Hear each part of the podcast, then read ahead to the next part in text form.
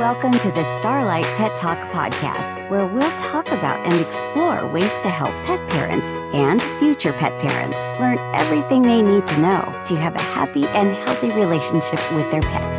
So sit up and stay for Starlight Pet Talk, rescue, adoption, and pet parenting done right. Welcome to Starlight Pet Talk. I'm Amy Castro, and this week's topic is one that all pet parents need to hear. We're going to talk about nutrition. There's been a lot of information and misinformation in the news and on social media about various types of pet foods, pet food ingredients that might be dangerous or damaging to your pets. And I think it's become really challenging for pet parents to make good decisions about what they should feed their pets on a daily basis. To help us navigate this issue, I have a very special guest here today. Doctor Jeff Grognet is a veterinarian based in British Columbia, Canada, and he focuses specifically on helping animals live better lives using holistic methods. His focus is on nutrition and avoiding chemicals of all types. He has several courses available and holds conferences such as his Holistic Cat Conference at the end of May. And he can be found at w w w dot new earth vet dot com. So welcome, Doctor Jeff Grognet. Okay, thanks, Amy. So why are so many animals obese these days? Well, the biggest reason, of course, is because of what they've been fed. And the problem that we have is that, and this, and I'm going to home in on cats for a moment, especially cats, the diets that they're being fed are quite inappropriate. And the way to think about it is this. If you take your average outside cat that is surviving on, on its own, what does that cat eat? It's going to be little mice, rabbits, birds. In other words, this cat is a predator, and cats are, well, as we term it, obligate carnivores. They have to eat meat to get the nutrients that they require. But okay. When you think of your average cat that's going out and surviving on its own, generally eating three to four mice a day, that's what a, a cat would need. Then when you look at that diet and you sort of break it down as to what is it, you're going to find it's a fairly high protein diet. It's a fairly high fat diet because it's meat and all the organs and things inside. More importantly, it's very low carb. The only carbs a cat is going to get while hunting is going to be the intestinal contents, which are made of vegetation, obviously. And so that's really the only carb component in a natural cat diet. And when you think of what we're feeding, uh, and I'm going to point directly at a, a cheap, dry food, that the preponderance of the food in that diet is going to be grains, and specifically corn. Right. And what you find is that they're high in grains, low in meat, because obviously meat is more expensive to put into foods. And also fat is more expensive still to put into foods. So what you end up with is a diet that is totally contrary to what a natural cat should eat. The one you're feeding in the bowl is low protein, low fat, and very high carbs. And any diet that is dry and extruded, and that is it's, it's the puffy brown things that you see, sometimes with color on them, uh, but mm-hmm. that has to have a high carb content to be able to, to make it. And for for people that, uh, like me, uh, I do like something called popcorn twists. And those are exactly the same ideas as cat food and, and dry dog food. And that is it's it's corn that's put through the extruder and it puffs up. And, of course, for us, it's covered in oil, it's covered in salt and all that. It's totally bad for our health, but obviously, some people still eat it. It's still sold. Um, but that is a totally inappropriate way to feed a cat. And looking at dogs for a moment, dog food is plagued with the same problem. And that is mm-hmm. dry dog food is high in carbs, is high in the cereals. And I'm, I'm going to put cereals as grains, but also rice. And, and then nowadays, it's, it's filled with the what we call the pulses, the legumes. So it's got the peas and potatoes and things like that. But those are all high carbs as well. And so when you think of a dog out in the wild, what are they eating? Well, if we think of them totally as a wolf, then they're eating prey.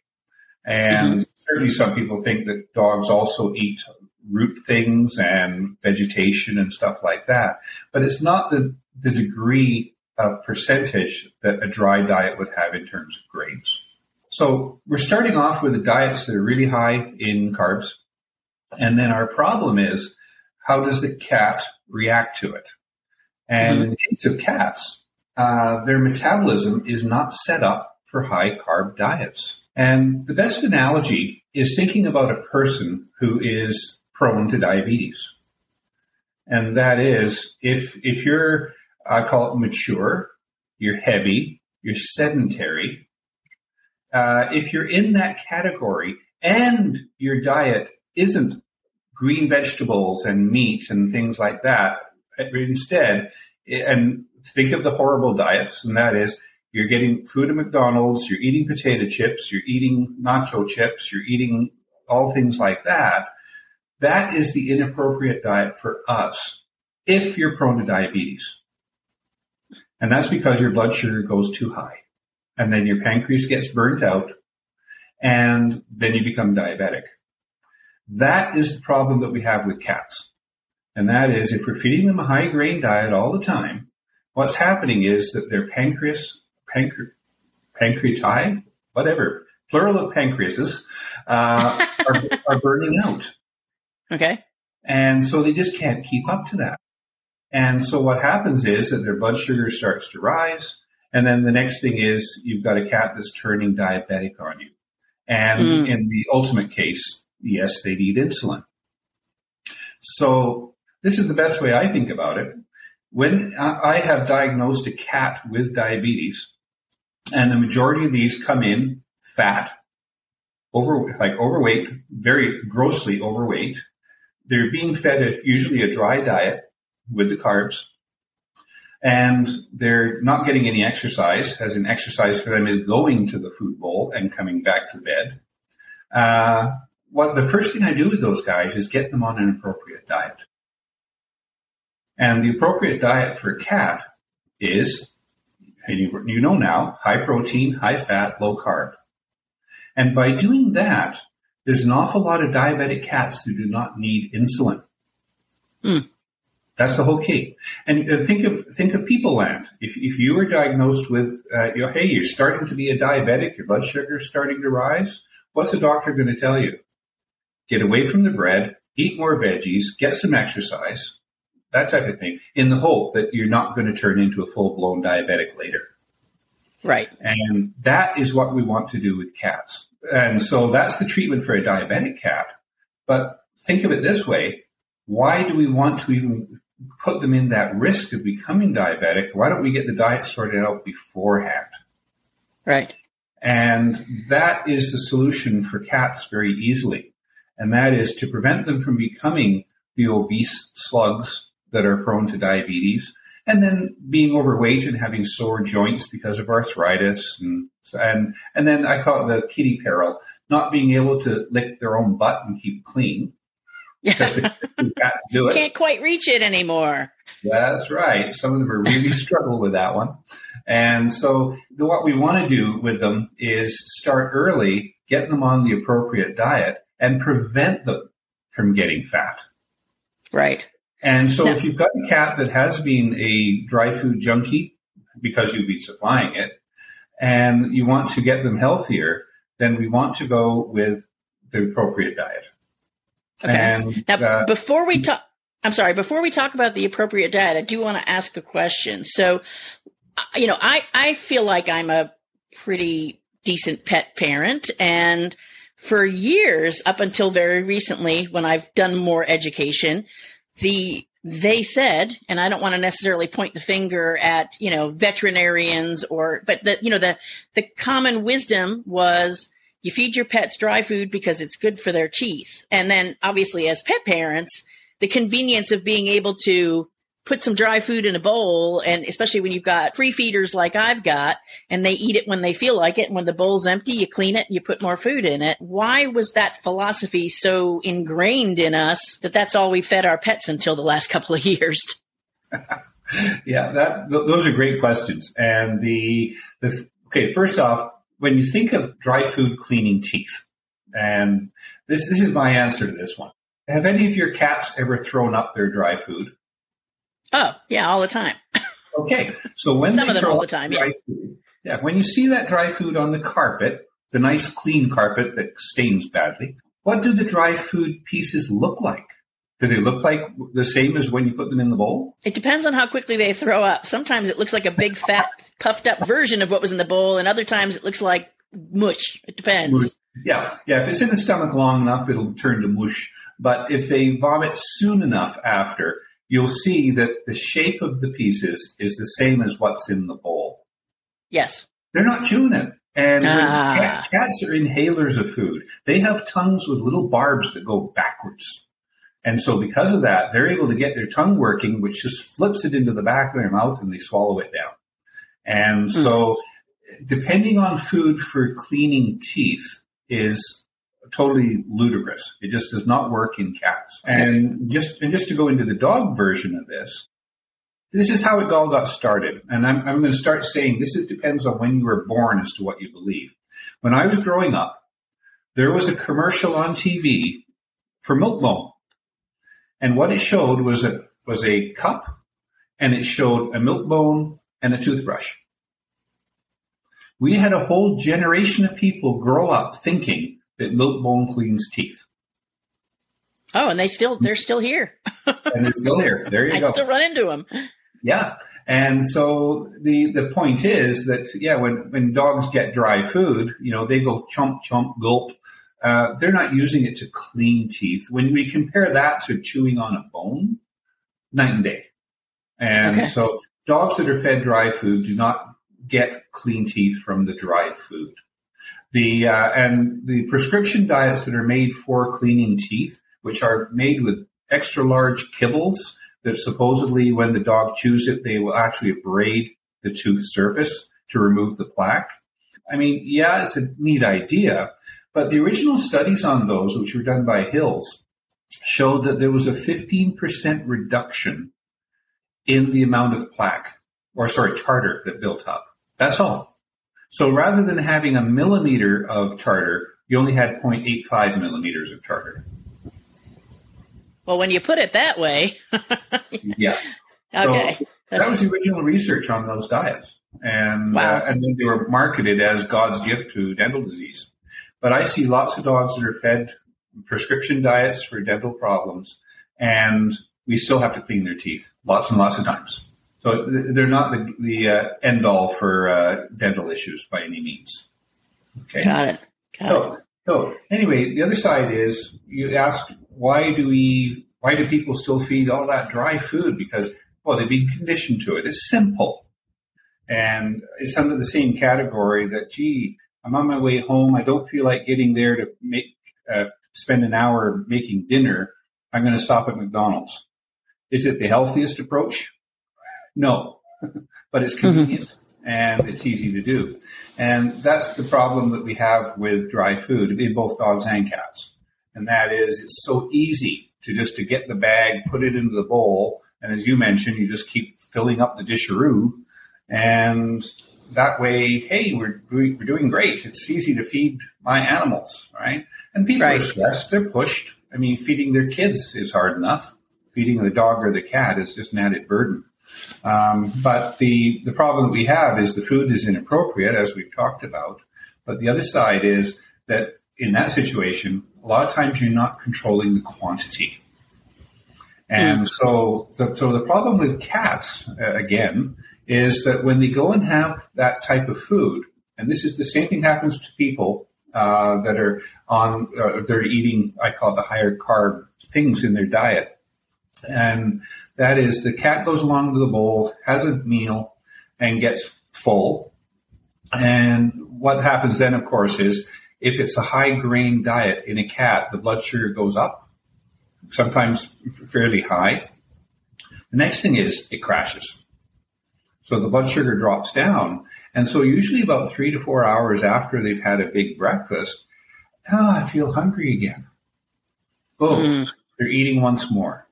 And so what you what you see then is that cats that are on dry food don't have set meal times. Uh, generally what happens with them is that they're snacking all day long.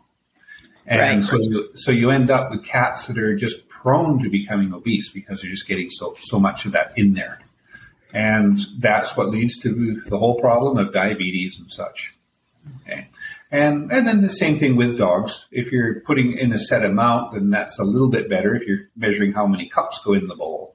Uh, but a lot of people don't do that. And a lot of people will feed that and they just keep the dish full. And I've got I've got people that uh, come in with these great big fat dogs.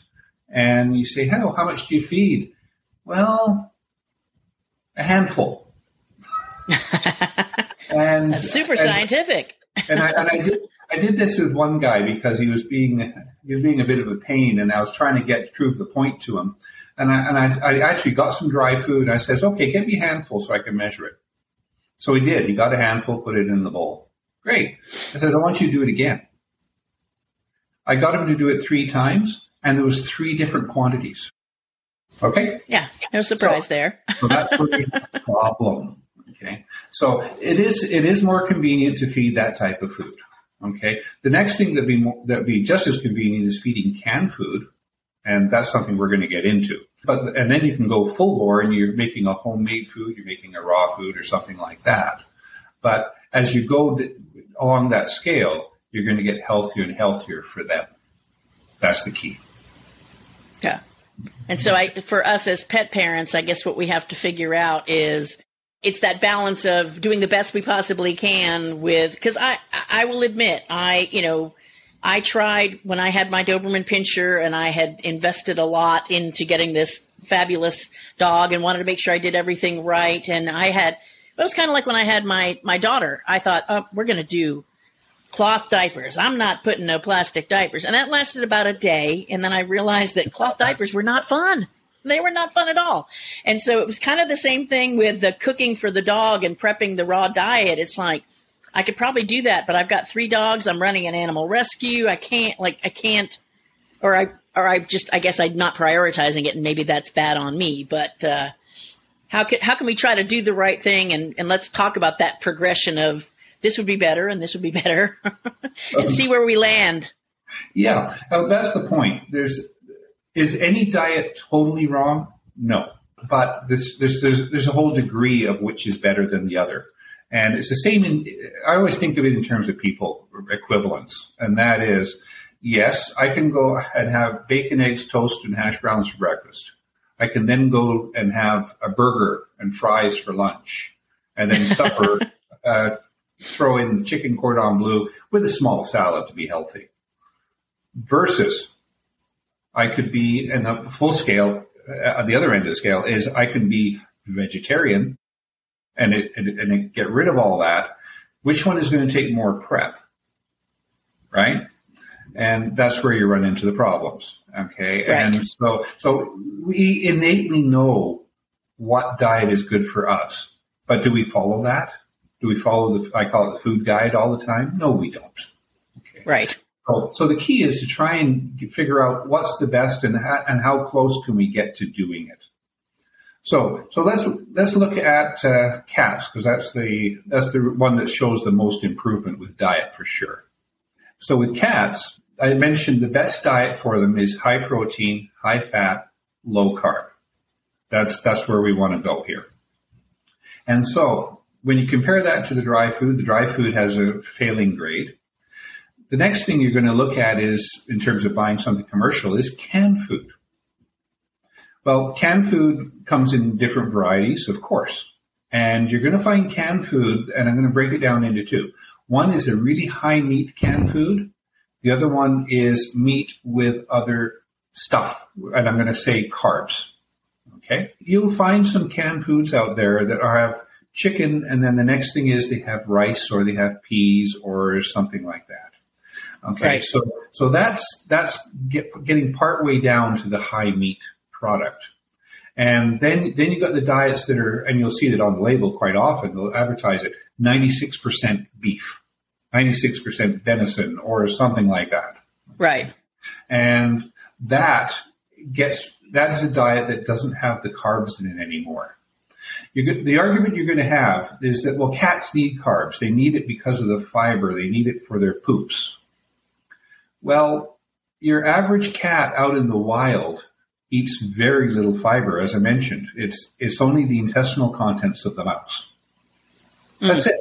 That's all. That's the only fiber they're going to get. Okay, what it's going to result in is their poops, their their fecal material is going to be very small, and it's going to be usually quite uh, firm. Okay, and so that's yeah, no cat parent wants that, right? Well, we should want it's that. It's like we would love to have it smaller and firmer. Yeah.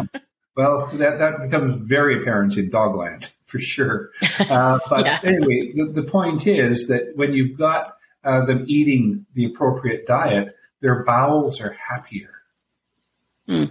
And the um, and this relates a little bit back to uh, also, we're gonna, I'm going to pull this in right now. We have a lot of cats that periodically vomit.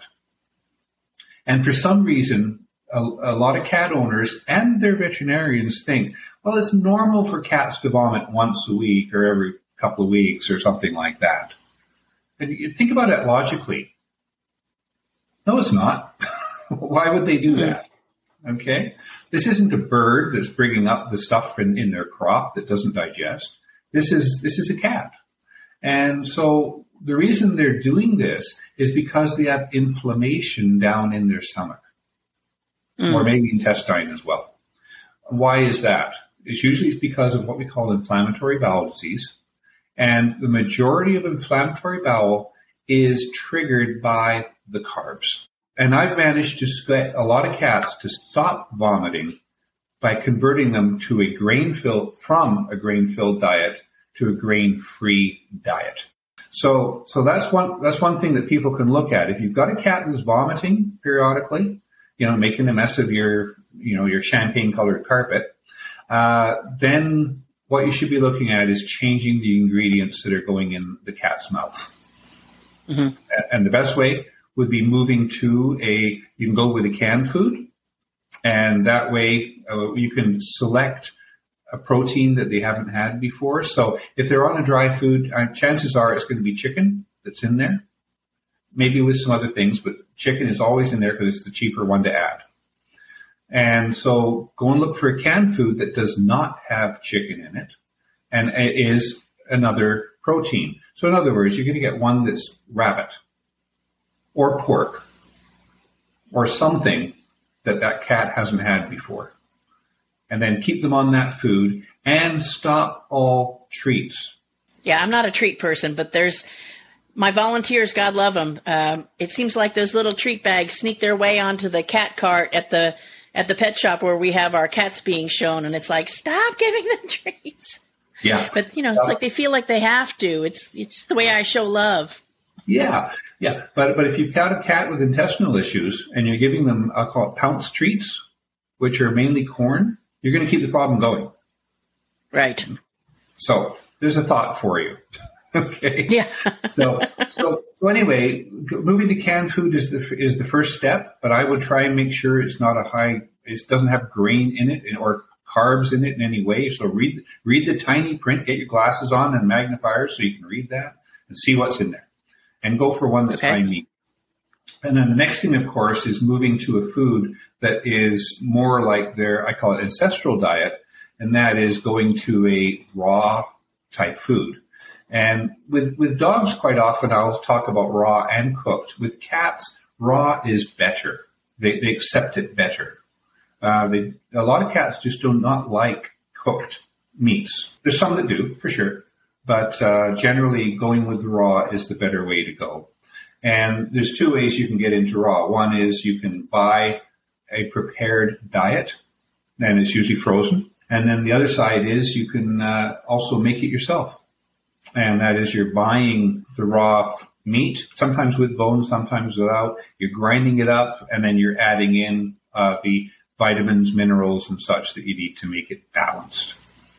And that's a that's a complete uh, thing that you need to work on as well. If you're getting into that, then there's uh, certainly some good uh, sites that have raw food diets, recipes on them. Like recipes, that would be super helpful because yeah. I think that's what people, you know, they they struggle with. Like, okay, I could probably I could probably do that. I could probably buy the raw meat. I could probably grind it up and prep it. But then the warning is always, but you know, if you do that, it's not going to be, it's not going to have everything they need. You need to yes. put all this other stuff, and then you start saying, ah, maybe not so much. Is yeah. it that complicated or not really? Um, it, it, it can be complicated uh, because there's two ways to add in the stuff. Uh, one is you can get a prepared mineral mixture, uh, it's mineral and vitamin mixture that you put in, or you can start adding in all the components yourself. And the uh, so one of two ways. One one is you can, uh, if you want to get a recipe, for anyone that wants one, there there is a site that I refer people to. It's called cat info dot org. That one has a very good uh, recipes in there. I'll be honest, they're complicated. It's okay. Not one that you would just say, yep, I can do that, and you're on your way. Um, the other way you can do it is getting a feline supplement, which you add to the meat. And that's another way to do it. And there's several companies that make those. Yeah. Well, I was and even so, thinking the other day, couldn't, you know, it's the concept for me, um, as much as I think maybe some people might like the idea of making a meal every day for their pet. That's not going to work for my for my lifestyle, but I could make a certain volume, correct, and then freeze it. Yeah, yeah. You make it up on a Sunday and then you freeze it. Yeah, you can do you can do a couple of weeks quite easily with a cat, you know, as long as you only have right. one. And so, yeah, that is a, is a great way to, to go about it. And do you okay. find that cats adjust? And, and and this is probably a dumb example, but I'm going to tell the story anyway. So I got this. This property that we purchased has a fully stocked fish pond that was not managed. And it was overrun with bluegill fish. And I didn't want to eat them, but I thought, boy, I bet you my barn cats would love these fish. So I, you know, I cleaned the fish, I put the raw fish meat out, and they wouldn't touch it. No. Um, what did I do wrong? Oh, first off, you believe you believe the cartoons that you saw when you were growing up that cats like fish. Okay. Okay. Yeah. Oh, um, man. Yeah. There's, there's two issues there. One is you were feeding them something foreign that they said, I don't know what this stuff is, right? So they said yeah. no. And so because of that, they said, no, I've never smelt this before, and I think it's going to kill me. So that's why they didn't do it. But the other side is it's texture. And you, you'll see this if you're trying to convert a cat from dry food to raw. And we had we had this issue with one of our cats. And Clayton was his name. He was a big black and white guy. When we had him at first and where we got him from, he, he was a he was a dry food junkie, literally. And mm-hmm. all you had to do was shake the dry food, and he'd come running, and he'd take your he'd take your feet off if he if you wouldn't give him fa- fast enough, right? So mm-hmm. anyway, we wanted to convert him over. Always the first thing you do is use canned food before you use the raw, just so you can do it in the transition. And so we were trying to get him to eat canned food, and it was like, oh, you know, you give it give him some, and he goes, I don't know what that is. Give me my popcorn stuff, right? Mm-hmm. And um, so what we ended up doing, and this is what you could have done with your fish. We got some of the dry food, put it in a baggie, got the rolling pin and mashed it to powder. And then we used that powder to, as I call it, shake and bake the the wet food. Ah, okay? I have a very good visual of that. Yeah. Yeah, and that way they can they can go along and smell it, and they smell that dry food, which is that dry food has all kinds of, of flavor enhancers on it. So yes. You're using that as, as the coating, and so they start going at that, and then all of a sudden, oh, there's some weird stuff under here, but I still like the dry food. I'm going to keep going, and that's uh-huh. how you get them going on a different food. Okay, that's one yeah, way. And it makes total sense because I know when, you know, when we're weaning, um, I'm going through this right now. I've got a mama kitten, a mama cat living in my bathroom. Her litter of kittens are getting ready to wean. And I just got in some bottle babies who are a little bit puny. And it's like, I really want to switch everybody over. So the bottle babies have been on a bottle. They couldn't figure out. It took them a bit to figure out how to work a, a mom cat. And then, you know, in, in weaning the kittens, you know, that first introduction to the canned food or the gruel that we make, they don't want anything to do with it, you know, yeah. But it, eventually when they get the taste of it and you got a little bit of formula mixed in there and, you know, it's, it's a process. So it, duh, me, just, I thought, yeah. I thought the cats were dumb. I guess it was me well, with the fish. The, the biggest reason for failing in transitioning a cat Because I, and I I see I saw this all the time, and said I said you know we, we really got to try getting the canned food going. He says, oh, he doesn't like it. I says, so how do you do that? And they say, well, I open the can, I put it in a bowl, and he I leave it for him. I said, and then I always ask, so where's the dry food when you're doing this? And I say, well, it's right over there. Oh, so you didn't take the dry food away. You don't have a, you don't have a hungry cat. We're dead, right? Mm-hmm. So, so what I suggest is when you go to bed, you take the, food, the dry food away, and in the morning you offer canned food. That's how you do it. Okay. Okay. And, and I, I don't know if I want to put this in the in the podcast, but I, I do want to see your thoughts on this. Will, we had a, a Boston Terrier that we brought into the rescue, and, and it was an older gentleman that had him, and the guy basically fed him fast food hamburgers and, and a lot of people food. And we don't play that game. I mean, I may be fat, but my pets are lean. I take really good. You know, I kind of keep them lean. So you know, this dog didn't eat for the first day, didn't really eat the second day, and everybody's like, oh, she's going to starve to death. She's going to starve to death. And it's like, I'm sorry, I've never seen a dog starve to death when there's food right there. But I don't, you know, I know that there's always issues surrounding cats and them losing weight too fast. And how far do you play hardball before you realize my cat's yeah. going to starve to death, or is that just not going to happen? With, with a dog, you can get away with it, you know. And my, my, my question always is, how is your dog really skinny? As in, is it a hazard to not eat? And most of the time, no, no, it's got lots of lots of flesh, right? So in that case, keep going with the dog. Right? Uh, cats, yeah, after two, three days uh, and not eating, uh, the liver starts to change, and that is a problem mm. because when that happens, their appetite really does drop, and it's really hard to get it back on.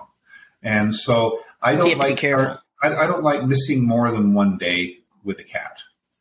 Okay, I'm glad so I asked. I'd be offering them some food, maybe half rations, to keep them hungry, to get them going on to the new food. That's that's the way I would do it. Okay, okay. great, great. Yeah. All right, so we talked about transitioning to you know to canned and the options for doing raw, and I love the fact that there are recipes that you can that you can get. Plus, the concept of the pre-balanced supplements. Are those available? Just like are they? General cat stuff, because I, I know I had mentioned to you, and I know we're going to get to this in just a second about my my cat that has the has already had bladder stone surgery at nine months old. You know, are there supplements specific to certain issues that cat ha- cats have that you could put in a raw food? In terms of supplementing a, a raw food diet, you can go on to Amazon and look up feline supplements. Uh, one that I've used a lot is uh, R X Vitamins. Uh, they have one, and it's specifically for cats, for felines. Uh, they have one for dogs, similarly. Th- those are quite useful just to add into the diet, and then you're on your way. So the other question I get with supplements is that when we have a, had a cat that has certain a disease, uh, should we be changing the supplements? Should we be adding other things? Well, obviously, if we've got a liver problem or something like that, there's certain herbs and supplements that can be used to help assist the liver. The more common problem we get with cats is bladder issues, and that is they will form bladder crystals, which can then plug the urethra in male cats. Female cats can get the crystals too, but they just don't get blocked like a male does. And so the, the question is, how, how did that come about, and what can we do to remedy that? And what you're going to find is that if you have a cat that is truly blocked, and, and this is this is called cat first aid. If your cat goes to the litter box, tries to pee, and is crying, there's blood in the urine, or there's just no urine coming out, that's called emergency. You've got to get to the hospital now, okay? Mm-hmm. As in, put the cat in the carrier and get on the phone as you're going to the hospital to make sure they'll receive you. Because if he's blocked, you have forty-eight hours. And he he could you could lose him. Okay, so we need to make sure we get that thing treated. The next question is, what do we do afterwards? And from the conventional perspective, what you're going to find is that veterinarians are going to suggest certain diets, and they're going to be what are called prescription diets that are made for bladder ailments. The thing about these diets is that they both come in canned and dry. And because of people wanting convenience, quite often they go with the dry food. And this is the this is the problem with cats. Cats that are fed dry diets only drink when they become dehydrated. And what I mean by that is that mm. cat, cats that are fed mice, um, a mouse is eighty percent water. So if they're eating four mice a day, they're getting that amount of water in their body. When they're eating dry food, which is only ten percent moisture, they're getting very, very little water in their body. And cats can survive on very little water, but the problem is this. They don't drink until they say, gee, my mouth is a little bit dry. I think I'm going to go to the disheroo and drink some water. So re- the problem with it is cat urine quite often is fairly concentrated, even normally. And then if you add dry food to the equation, it's more concentrated. And I always think of my situation. I've had something called kidney stones a few times. And Ouch. Guess what the solution is for kidney stones in people? It isn't a dietary change. It's a thing that says you must drink eight glasses of water every day, buddy, or else you're going to be coming back and you're going to be in pain again. Mm-hmm. So the point is, if we stay on the edge of dehydration, as in we're only drinking when we're starting to get thirsty versus drinking voluntarily, that's when we're going to be prone to kidney stones. And so the solution in people is drink more water, dilute your urine, and lessen the chance of forming, in this case, kidney stones, which can block your, I call it tiny ureters, okay? Right. Um, in the case of cats, what's the best way to prevent bladder crystals? Dilute their urine. It's simple. And so if we get back to the, I call it the ancestral diet, and that is a wet food, you're going to be providing more moisture, and that's going to help to dilute the urine to some degree. If that's not enough, then we can actually add water to that diet. And certainly I've done that with lots and lots of clients, and that is, gee, your cat is cat's urine, even on the canned food, is still fairly concentrated, and I'd be more comfortable if we can get the concentration down. And the way we measure that is called urine-specific gravity. And some people mm-hmm. things to, to do that, and but the, your veterinarian has it for sure. And we want a specific gravity less than one point zero two zero, what we call ten twenty.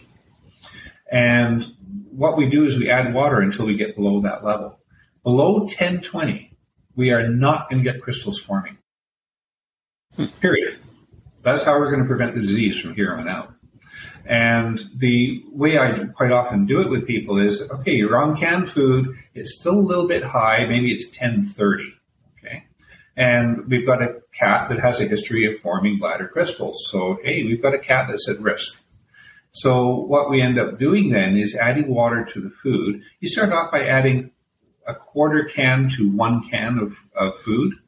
And then you go to up, move up to half. Don't do it the whole, don't go the whole route on the first day because yeah, texture. Don't make it soup on the first day. yeah, the, the cat's going to say, I don't know what this stuff is, and, you, and you're dead. Right. Okay. So you add a little quarter can, then, hey, it's going good, half a can, and eventually I get them to doing one can in one can. So in other words, we're giving the same amount of water, and that is going to get the specific gravity down, usually low enough, and, and we're there. And it's a very simple way to do it. You can do the same thing with raw food. And that is a cup of raw food, a cup of water. Same idea, okay? Mm-hmm. And that way you're going to be able to get the water in there and therefore dilute the urine and keep them safe from having having a blockage again for the crystals, okay? It's the, the diets, the, the other side is the diets that are provided for the um, uh, cats that have had bladder problems. And I got an email and I did a blog post on this just two weeks ago. Uh, there was a gentleman who had a young five-year-old cat and it be- became blocked. And so he was given this prescription bag of food, dry food. And uh, he says, well, the things are okay with the bladder. Well, okay, that's fine. He says, but my cat's gaining weight and he's always hungry. Guess what the first ingredient in that food is? It's corn. Corn. Yeah. So because of that, yeah, now, we, now we're running the risk of turning that cat into a diabetic. So okay. that's that's called inappropriate feeding. That's not what we, that's not where we want to go. Right. So so I, I want to hit two issues related to the uh, prescription diet, and but the first thing I wanted to hit on was this idea. So now okay, we've decided we're going to go with the canned. We're going to try to stay away from the stay away from the dry altogether. So now we've got the canned prescription diet that we can only get with a veterinarian prescription. And then we have, because I've, I've investigated, I mean, it, the, the prescription diet, number one, is very expensive. You have to go through the process of the of the prescription. And then you have also the same company that's making the prescription diet also makes a canned, you know, urinary care diet or whatever they call it. What do we need to know about those two options, I guess, in comparison to either raw or just regular old canned food with additional water? Are those beneficial to feed our pets that are prone to stones? Okay. Yeah, there, there's a lot of prescription diets that are available uh, there because they're made by the competing companies.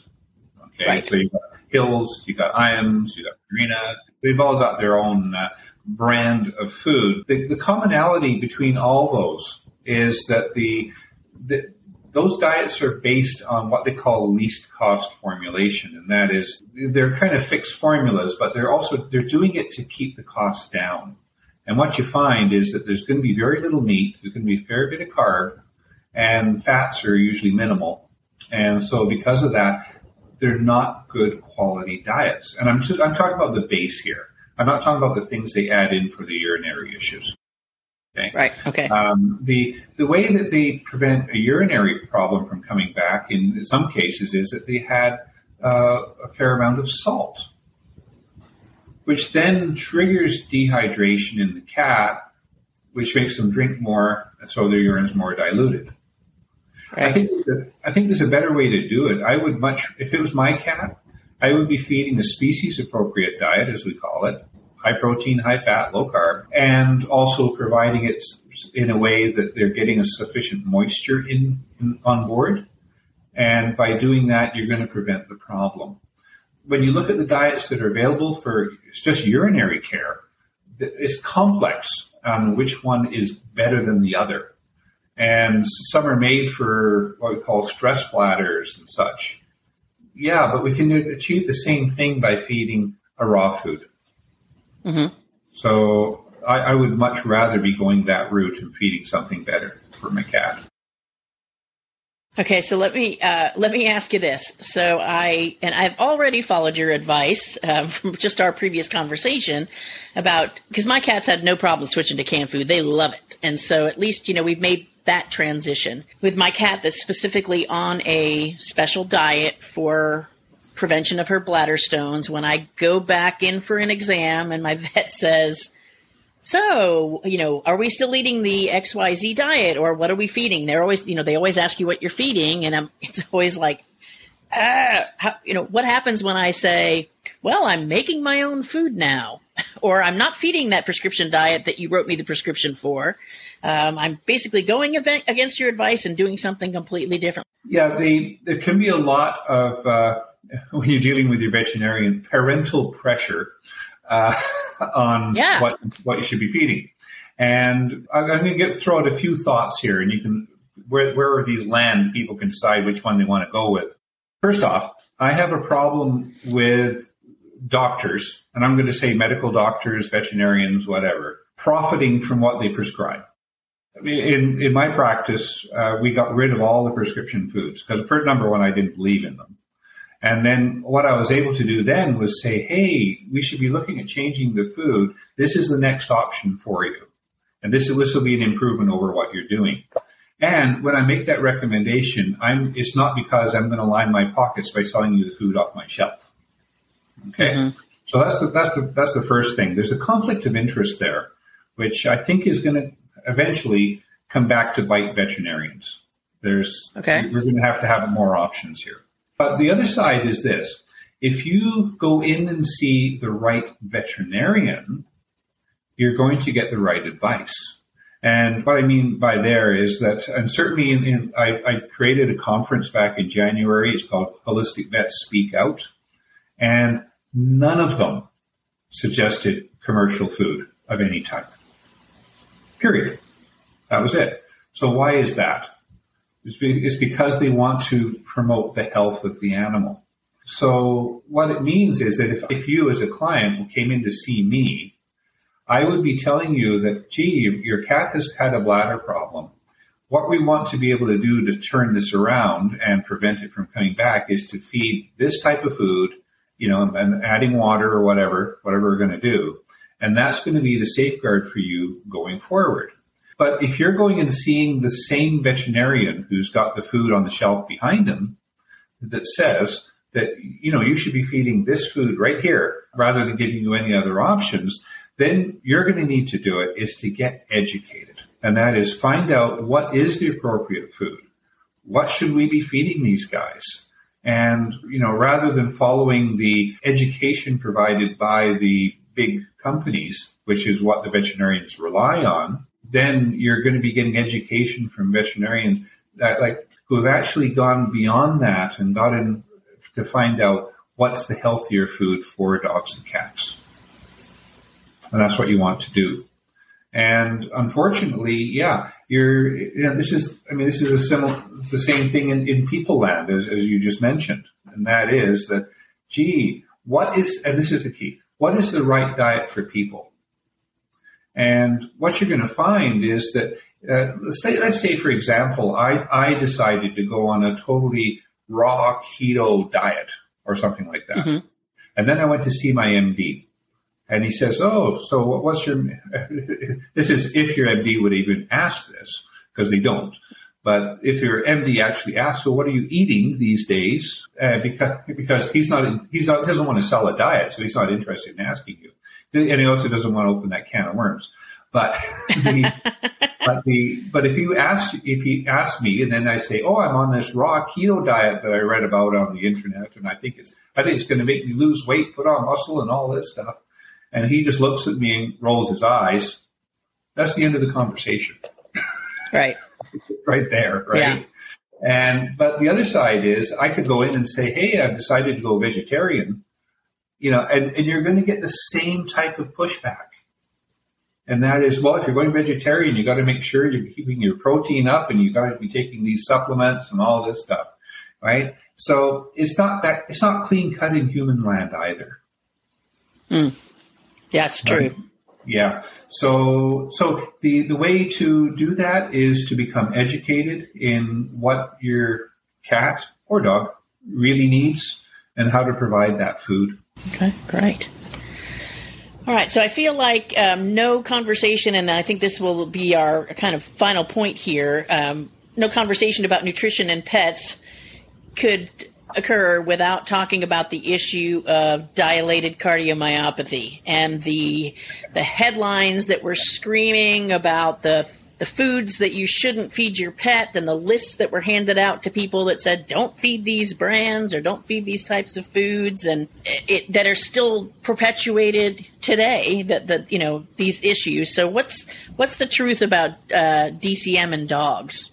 Okay. So the real In a truth, nutshell, I know it's a big issue, but yeah, yeah. If, if you've got, yeah, when you're talking about D C M and dogs and grain-free foods, have you got half an hour? Right. Yeah. Um, yeah, I know. I know. But anyway, this, this, so the, the talking points, the summary points are this.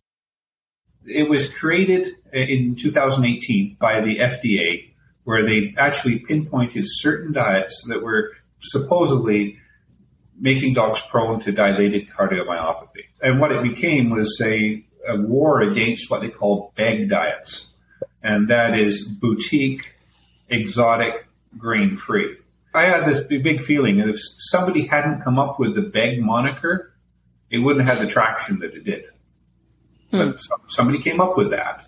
And the the evidence that we have now, and I'm going to jump right to present day, is that, and this came out in a paper last year, which surprisingly, but not surprisingly, didn't have very much press at all.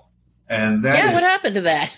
yeah, what, yeah. And what happened in that paper is that they showed that the assumptions that were made originally were cherry-picked as uh, against small food companies and companies that made grain-free diets. And so they were able to make these assumptions based on very specific picked data. And when you look at it from a, I call a scientific view, and you're looking at uh, reviewing it all, the correlation is not there.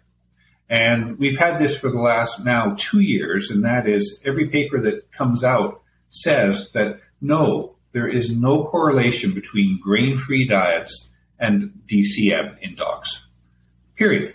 That's it, okay? Uh, but the problem we have right now is that there are still veterinarians who are pushing the mantra of grain-free causes heart disease. Mm-hmm. And the very simply, those veterinarians are not keeping up on the readings, or they are keeping up on the readings, but they're only the readings supplied by the big pet food manufacturers. And they, they use that data to their advantage originally. Uh, in the paper that came out last year, the grain-free foods, and the grain-free ones are the, we're talking dry foods here, not, not docking any of raw or anything like that. But the grain-free diets lost a market share of about seventy million in the year yeah. before, okay? Whereas the grain-filled diets gained a market share of six hundred million. We're talking big numbers here. So it's worthwhile for them to keep this propaganda going. And so we do not have a link, very simply. There is no link between grain-free diets and heart disease. And so you can you can certainly feed that knowing that it's no worse than the grain-filled diets. My view, of course, as you probably figured out, is that I wouldn't be feeding those diets anyway.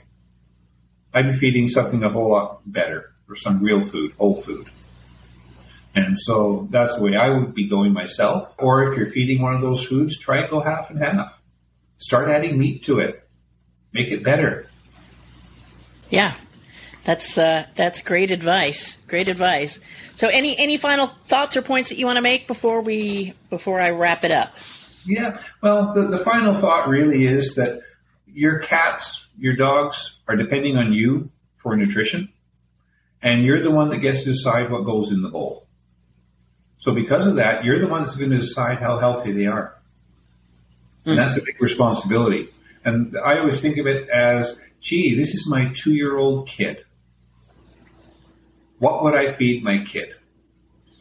Yeah, I'm not putting Coke in the baby bottle kind of thing. So why would I why why would I feed yeah. my dog my dog and cat junk? And that and that's something that I think, you know, it's it's so much easier to control an animal's food intake than it is a human being who can get in the car and get their own get their own food. And so there's really it, there's really no excuse for a dog to be obese and unhealthy, and because yeah. we're one hundred percent controlling their access to food. Exactly. And and one other quick thought, and that is if you went to your pediatrician with your two-year-old and they said, "Oh, for optimal health on your little daughter, Candy, Uh, I want you to feed this bag of cereal with all kinds of additions to it. So it's nutritionally complete and balanced. And all you have to do is put this in your daughter's bowl three times a day, and you're going to provide all the best nutrition." Are you going to be sticking with that pediatrician? Yeah, I'd be a little frightened. Like, what? What's go. going on here? Okay. Right. That's a, that's a good point. Well, gosh, Doctor Jeff, you have opened my eyes, and did even in, before we did the podcast recording, I already started making changes for my pets. So I thank you so much for your excellent advice. And I think your advice to educate ourselves is probably the, the thing that I want everybody to to really walk away with is, you know, do your do your education, do your homework. Nobody else can do that for you. And then take that and apply it and do what's what's very best for your pets within your, you know, within your capabilities. Yeah. So I thank you so much for being here with us today and sharing your experience and expertise and knowledge. It's been very helpful. You're very welcome. Yeah, and getting the education. Uh, the like I had a conference in January. I've got another one in, in May on cats. And there's going to be a whole slew of ed, uh, nutrition education in there, right? So that's where people need to get going. You need to watch for And that. Those are for the for pet parents, not for veterinarians? That's for the pet conferences? Parents. Yeah. Awesome. Okay, so we'll put the link up for more information about that, because I think we've got a lot. We definitely have a lot of cat followers in our uh, podcast here and for the animal rescue. So definitely I uh, think a lot of people would be very interested in that. So thank you. You're welcome. Okay, thanks for having me. All right. Well, everyone, thank you so much for listening to another episode of Starlight Pet Talk. I hope you found this as eye-opening and educational as I did. And please make a point of sharing this podcast with your friends and family members who love their pets and want them to live a long and healthy life. And like we say every week, if you don't do anything else this week, give your pets a hug from us. You've been listening to the Starlight Pet Talk podcast. We're glad you joined us to gain new insight on the many loving ways to adopt and care for your pets. Be sure to subscribe so you'll never miss an episode. And if you want more information, go to starlight pet talk dot com, because your pet can't talk. Be sure to join us next time for Starlight Pet Talk.